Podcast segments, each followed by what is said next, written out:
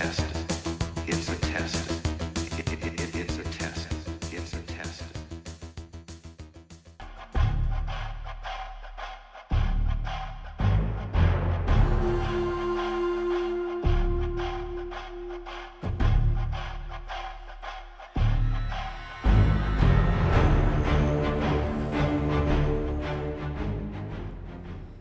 Hello, my name is Sean Peterbudge, and I'm back to review episode 3 of the book of Boba Fett entitled The Streets of Mos Espa. Obviously available for streaming right now, launched on Wednesday night for us here in Australia.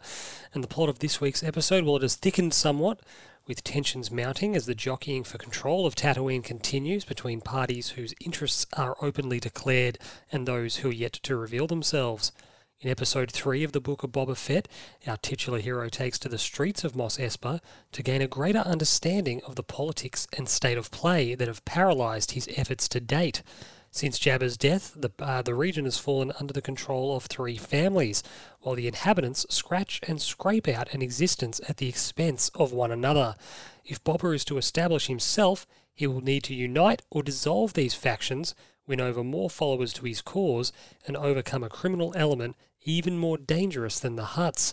For by episode's end, it is revealed that the duplicitous Mok Shaiz, the mayor of Mos Espa, has actually promised control of the region to the Pike Syndicate.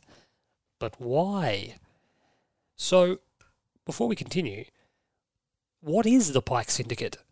And it is interesting that the show would go here because, in a lot of ways, it does make perfect sense. But for the casual viewer, who isn't au fait with who they are or what they are or what they do or their place in the story, it would be a bit kind of like, oh, who, who are these? Who's these people? I thought they were just kind of just inhabitants of this this planet that were terrorizing the Tuskens. No, they're, they're part of a much bigger picture, and that was obviously hinted at last week and has come very much into focus this week. So, as for the who they are, we probably need to talk about where they've come from.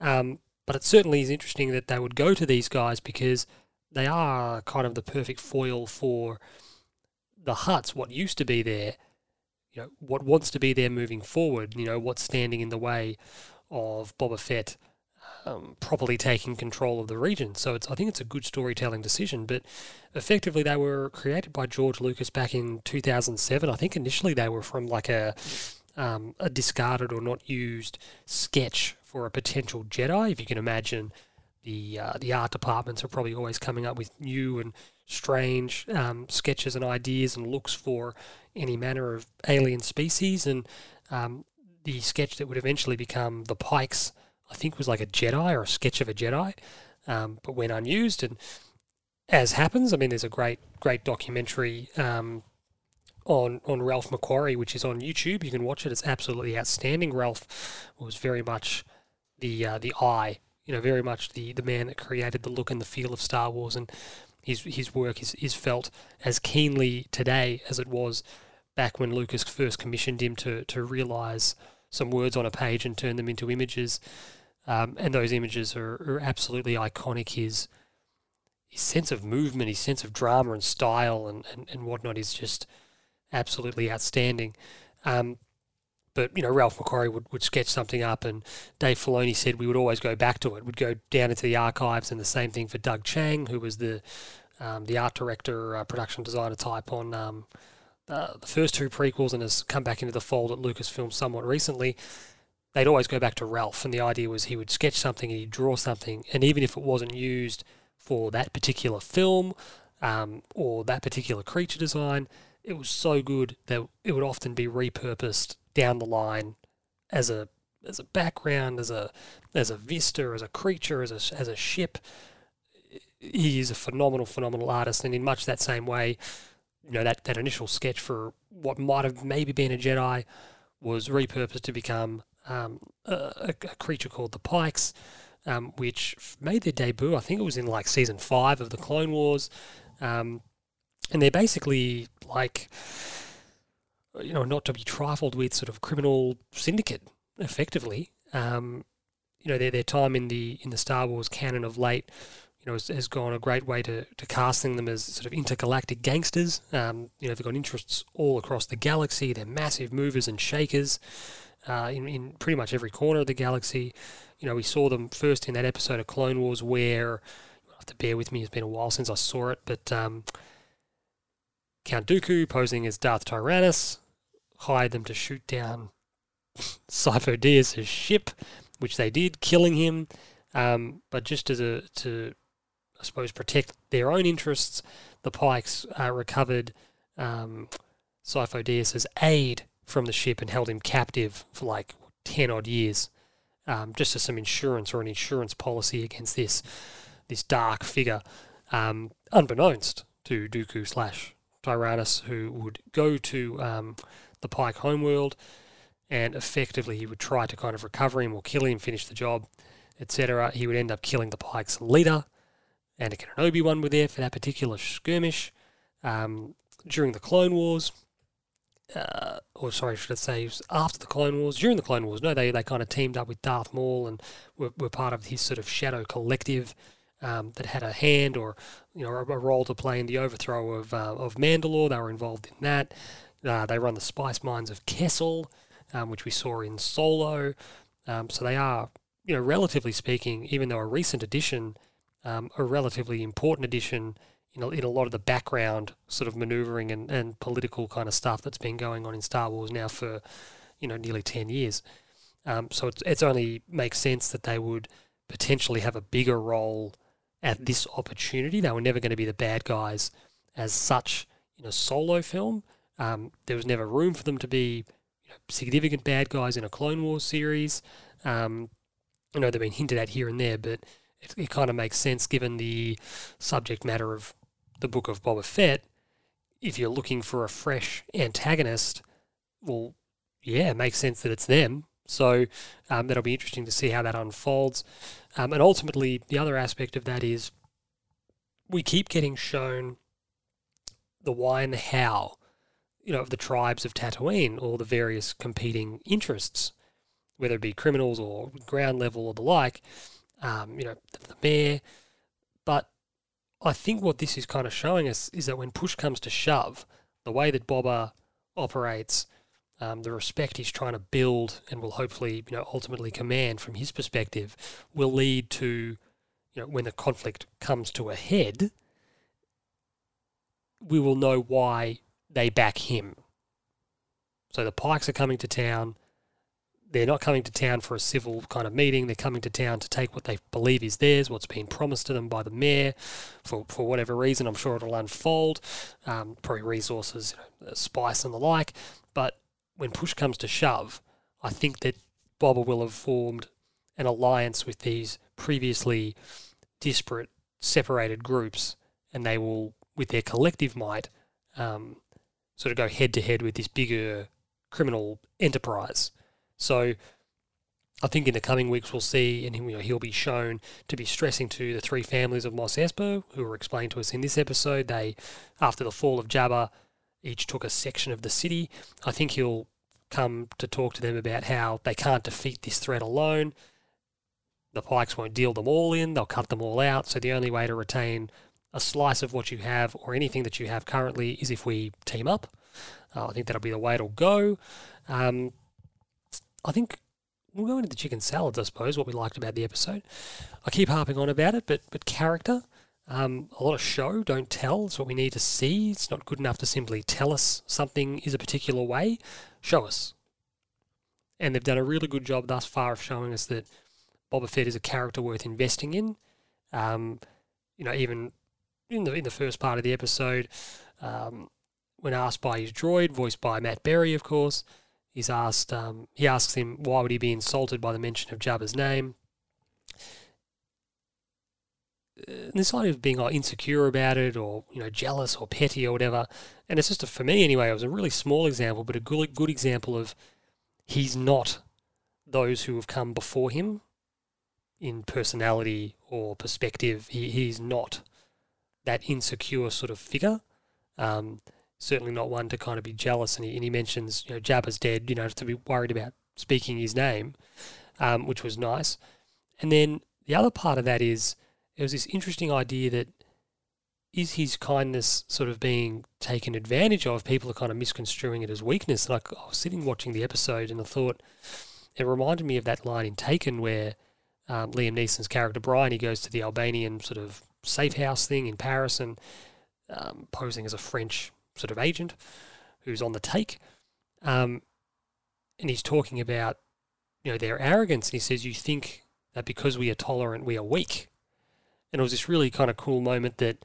yeah you you take my kindness or you take the respect I'm showing you the wrong way, and you you in turn show me disrespect um, and when we kind of get a little bit of a glimpse of that in the way that different tribes and different different people in that region are kind of treating him, is that he's come in with a different, a very different attitude than those who have come through in the past, and in particular Jabba the Hutt, and that's being misconstrued as well. You're a pushover. You're not.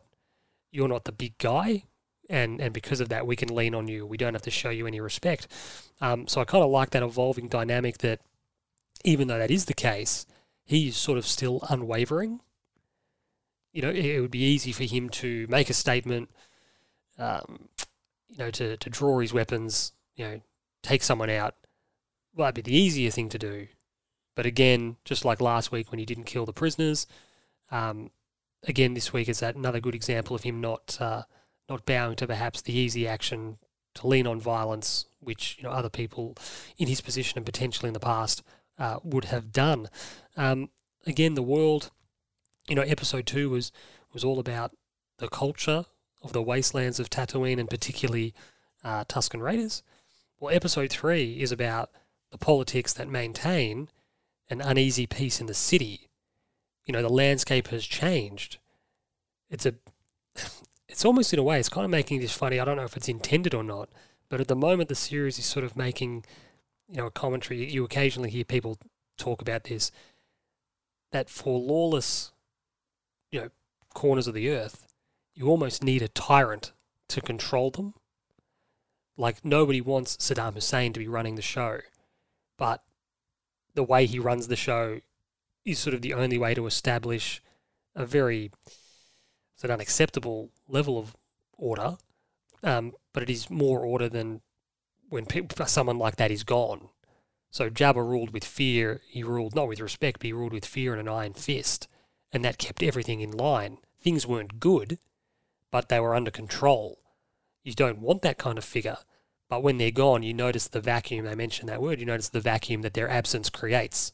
Um, you know, socially, politically, etc. And people kind of tripping over each other to to take a little bit of ground themselves, seeing opportunities that didn't previously exist. Because if they even thought about acting on them, the repercussions would be just, just be dire for them. Um, you know, we're obviously told that Bib Fortuna, since stepping into Jabba's shoes, wasn't able to create or cultivate a level of respect or fear that Jabba certainly did. Um, and because of that, had made kind of uneasy alliances with, with those three families that have stepped in to control sections of um, Mos Espa. Um, and then the flow on effect of that is that without that big kingpin at the top, the people have actually grown a bit bold. They've actually kind of gotten a bit of swagger and a bit of attitude back, and they're willing to push back on established um, or the establishment or or figures of law and order, you know, such as they are in that town. Um, and because they know the established order of and the rhythms of the way that Mos Espa operates have been disturbed, and some sort of use that as the opportunity to muscle in and increase their holdings, to take more ground. Well, others have used it to disrespect that previously established order. Um, some changes obviously would have been for the better, some aren't. There was a cool moment, you know, Stephen Root um, cameos as a kind of a profiteering businessman jacking up the cost of resources, for instance. He sees that opportunity and the lack of oversight um, sort of to, to feather his own nest. Um, and even though, so this is a good example, even though Boba was back in town and making a claim to be the uh, daimyo, you know, the, the boss, or the don of the region, the people need convincing that he's worth listening to. And because of that, they'll test the boundaries to kind of find where they are with him. He, has, he hasn't crossed them yet himself. He's been able to kind of win everyone over. But there was a cool line where um, the robot, you know, at the start, I can't, can't remember the droid's name, but he says everyone's waiting to see what kind of leader you are. And I, I just thought that was that cool bit where you know we're going to talk about the little the gang he sort of interacts with later and, and folds into his operation. But there's that moment where he comes across them and they show him no respect. And again, that was that interesting kind of dynamic of they know who he is, but they don't respect him yet. He hasn't given them a reason to respect him, and they're not going to do it just based purely on reputation. So, um, the interesting thing with the Pikes and the world and them coming into it is that does that mean that Emilia Clarke is coming as well? So she she plays Qi'ra, obviously in Solo. She is alive at this point in time. Um, she would have crossed paths uh, with you know Boba Fett post Solo. Uh, additional materials. I think it was Bounty Hunters, a, a comic book, had her um, intercepting and then trying to sell Han in carbonite. Um, this is a very modern thing to do, isn't it? To surprise the audience with a kind of an undeclared cameo. Um, and while she's not like she's, she's obviously known as um, you know Khaleesi and Daenerys, you know in uh, in Game of Thrones. I mean, she's in the Star Wars canon. It would be a cool kind of cameo. It wouldn't be anything to the extent of like a Luke Skywalker turning up, but from a narrative point of view, it would be interesting because you know it's been fifteen odd, you know, probably twenty odd years nearly since we last saw what she was doing in Solo, and in that time, um, she had taken over. You know, Crimson Dawn, which is you know a pretty big rival syndicate in and of itself. So again, um, it'd be interesting to see. It feels like that's what they're kind of hinting at is that she'll that she'll turn up. Um, so it'll be interesting to see if that is in fact how it unfolds. And then more, does that sort of hint at you know the, the, the Godfather style sort of five families set up where you've got the Pikes and Crimson Dawn and you know Black Sun, the Hutts, etc. The these sort of controlling interest or uh, syndicates slash factions that run different sections of the galaxy and um, want to claim this newly up for grabs slice of that galaxy. Um, so I'd be surprised if Qi'ra didn't figure, to be honest, at this point in time. But um, there are enough possibilities for them to explore without her. But I don't know, just given what they're leading or given what they're leaning into, it feels like that's what they're going to do. Um, the Tusken Raiders, obviously less prominent this week. Um, most of the episode took place in the kind of present timeline. Um, whereas last week it was the, the other way around. And that probably makes sense just because they sort of might have served their purpose to the narrative up until this point in time. And given what unfolds in this episode, kind of set up what comes next. So uh, Boba Fett goes obviously to collect tribute from the uh, the Pikes, you know, sort of protection money for the region. Um, when he goes back to the Tusken camp, it has been destroyed by that uh, biker group from last week. It's been burnt to the ground um, and uh, all the Tuskens have been killed. So, I mean, it's a sort of a cool last samurai moment in a, in a fun way that he's sort of the last of their tribe. Um, that was sort of a nice sort of touch, a nice kind of character building moment. Again, that you know, does he feel a sense of responsibility for this? It was his presence and his teachings that sort of brought this fate upon them. Had he not intervened the way that he did, um, may things you know did they would they have played out differently? Would that uh, would that uh, tr- um, biker group have felt emboldened to go and attack and seek revenge? Um, would they have been a target in that manner? You know, were they sent by the Pikes to do it? So you know that's obviously sort of what is it um, five years in the past. So there's certainly a, something to be gained that you know Boba knows how the Pikes operate. Um, that group of them sort of betrayed him. Um, we haven't come across them in the present timeline. So what did he do to them? Um, yeah, I mean that's that's an interesting thought, actually, isn't it? That what would the repercussions be? Will Boba find out that that the the biker gang acted alone? Were they under um, directive from the that Pike group, um, reporting back to their their leader, obviously, um, because we've seen what grief and anger and a sense of sort of evening the score did to Anakin. Know, when he, he acted out against the, the Tuskens. So how will Boba react? And then more than that, I think there were some cool themes of sort of isolation that he now feels again. you know, a sense of belonging that he'd hoped he might have taken away from him. And a, it's just another sort of relationship that, for him at least, doesn't end well. A lot of his relationships in this this space don't seem to end very positively for uh, the other party. Um, I liked the Hutts. We got another little glimpse of them this week, um, and that they don't want war. Their rationale being that you know war is, as they say, war is bad for business. I love that they are effectively business people. You know, they have a racket, they have an empire, and they have a turf but they crunch the numbers on what is worth what. You know, how much to protect it, how much to obtain a new. sorry, I'm losing my voice. How much to obtain a new territory, or how much to retain the territory that they have. You know, it's almost like they do a cost benefit assessment. And I sort of like the implication too that when the region is promised to the Pikes, the Hutts, as big and as powerful as they are, might not want a bar of it. They, they might look at it and go, oh, they, they might be too big or they're too well resourced or we can't go up against that. It's not. It's just not worth it. Even if we were to win control of the region, what it would cost us to do that isn't worth what the region is ultimately worth to us. So I kind of like again the political machinations of that and and the perspective that we'll we'll probably see unfold. They might not think that. Obviously, we don't know just at this point in time. Um, there's a, a, group of sort of like greases, you know, intergalactic uh, greasers again that um, Boba kind of folds into his operation, his, his uh, growing operation at this point in time. And I liked that when he came upon them, Stephen Root's character had asked him to um, settle settle an issue he'd had, and this was a test of him. You know, I'll give you my loyalty if you help me out. And he goes into town to get some money off them or scare them straight or the like. He comes across them.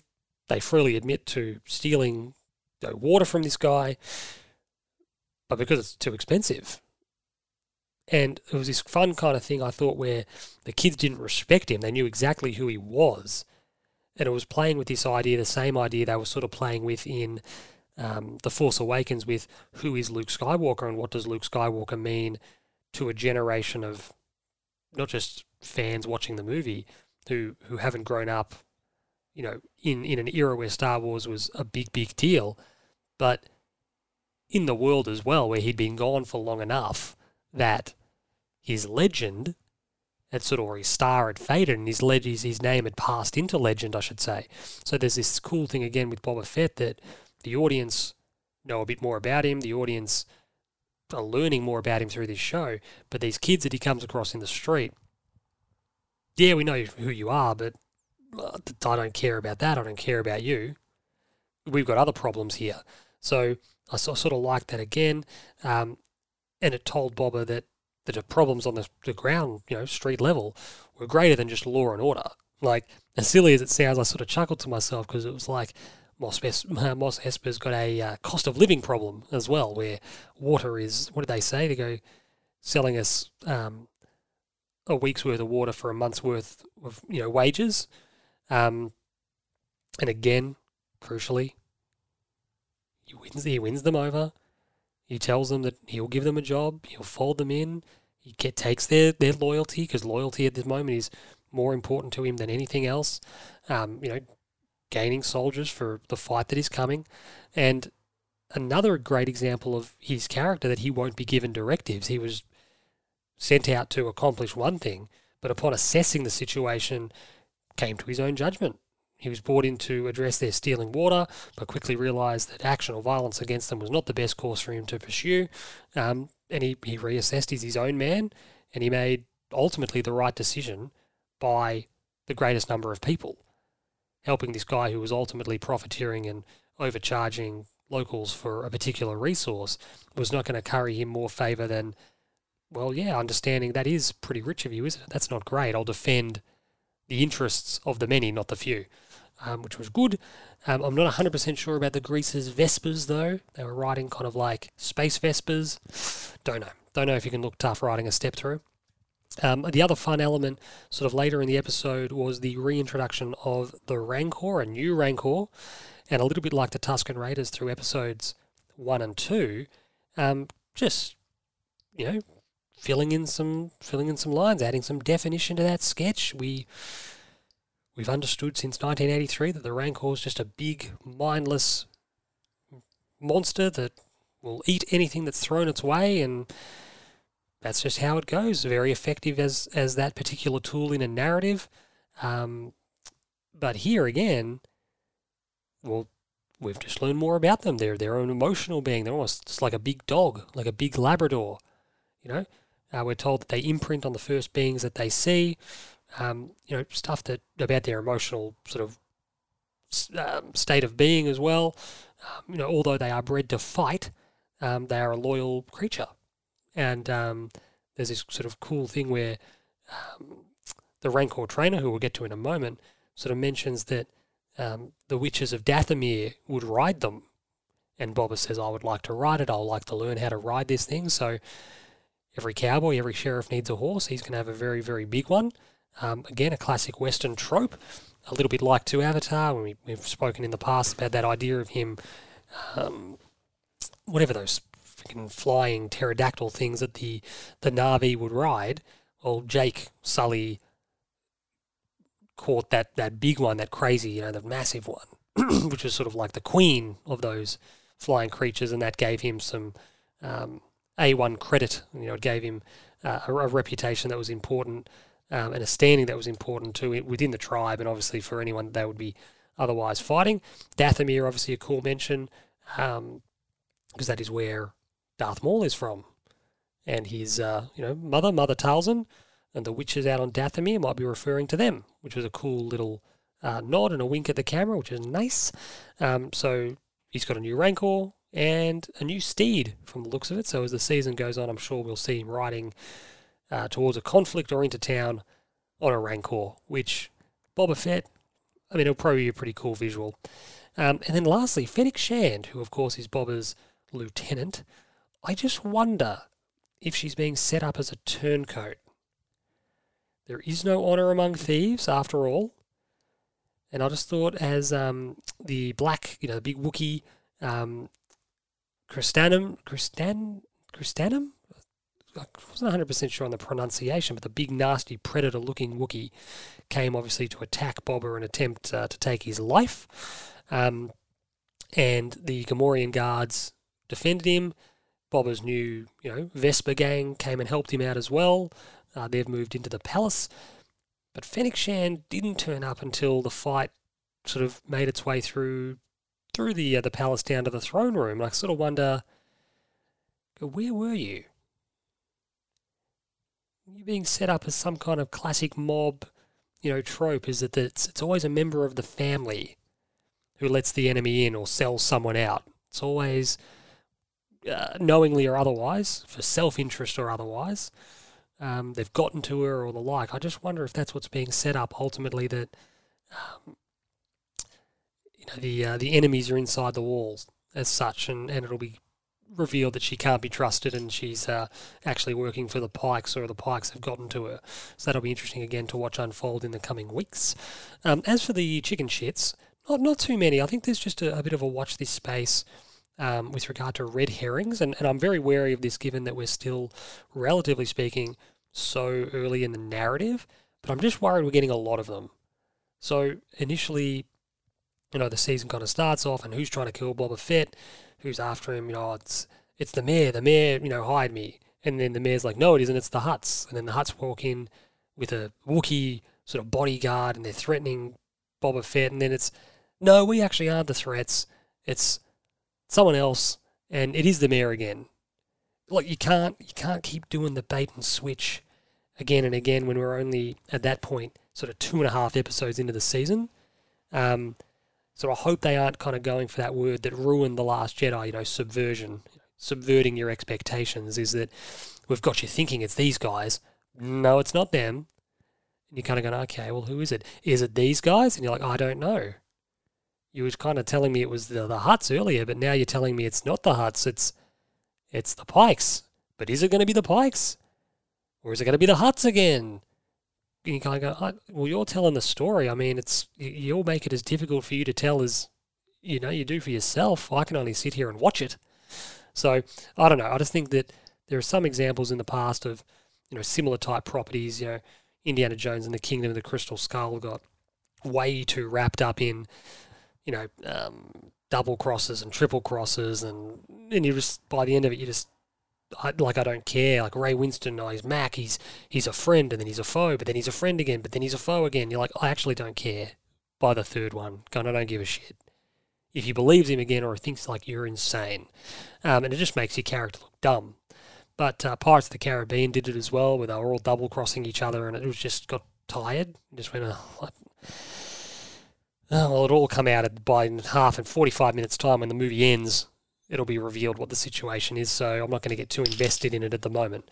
Um, some odds and ends uh, that I sort of liked or noticed. Obviously, cameos this week were a bit of fun. Danny Trejo was a sort of a cut, uh, Hutt um, family lackey or sort of Rancor trainer. They might have just hired him. He might have just been freelance. They might have just gone down to the market and, you know, he could hook them up with a Rancor and he's just the trainer. Um, of course, he would get the gear going to, you know, the uh, Robert Rodriguez connection he has. Um, not only is uh, Danny a brand spokesperson for Old El Paso, you know, not only did he do time for drug dealing and armed robbery, uh, robbery way back when, um, he was also in Spy Kids, you know, Machete, etc. Um, it's actually an interesting story if you want to read up about Danny Trejo. It's um, yeah, it's like a really compelling sort of interesting, challenging. Um, I was almost going to say inspirational. I don't know if I'd go that far. I stopped myself before committing to that. But it's certainly an interesting life that he's led, you know, with a lot of really, um, really challenging ups and downs and prison time and reforming his ways and, you know, going on to have a, have a, have a good career in Hollywood now, um, which is, you know, a credit to him. Uh, Stephen Root, as I mentioned, um, plays that, you know, profiteering businessman. Um, you would have seen him in a bunch of stuff. Dodgeball, Office Space. Um, I love the fact that of late he's uh, Monroe Fuches in uh, HBO's Barry, and he's absolutely outstanding in that. Um, there was another little nod potentially to Teräs Käsi, which uh, for people of a particular age, you'll remember that as a terrible Star Wars sort of Mortal Kombat game from kind of like the mid 90s. Um, yeah, just not good. Not good at all. But Favreau must have been a fan because um, we had a look at it in season two of The Mandalorian. I think it was in the first episode, and then it was kind of like maybe I don't know, maybe it was a little nod again where um, Krrsantan, who again I don't know if I'm saying that right, the big Wookiee, uh, was fighting you know the Gamorrean guards, and he was sort of like this is sort of what Teräs Käsi was was this silly Mortal Kombat thing where these Wookiees would fight Gamorreans and Han Solo would fight Boba Fett, and it was just Mortal Kombat. Um, but like I said, it was funny having been not really any mention in, of it for 20 odd years. We certainly got one of him Mandalorian, and then maybe another little tip of the cap uh, with this one here. I like that the Hutts were uh, carried around like Xerxes in 300. They they carry him, or they carry the twins around like uh, on the big float. Uh, I thought that was sort of you know amusing. Again, obviously we saw that last week, but I was sort of I just thought to myself, yeah, it's like Xerxes, isn't it? Big float. How do they get up to the palace just carrying them around? Are they carrying them across like hundreds of miles of barren desert? Hmm. It's interesting. Get a get like a levitation, have it float. Uh, there's a cool flashback of Kamino again, which is obviously building to some kind of character reveal. Um, can't help but think it's isolation, and you know he's always watching the slave one, obviously with his father, depart Kamino, um, sort of leaving him there on his own, which is what he'd been since the age of ten, obviously after his father's death. Um, so I'm sure that'll come to a head, you know, before season's end. But but it, it feels at the moment like it could be building to a nice character beat.